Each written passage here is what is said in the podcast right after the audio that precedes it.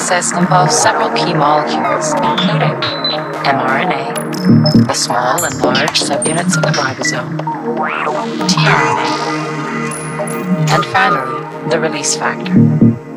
The process is broken into three stages initiation, elongation, and termination.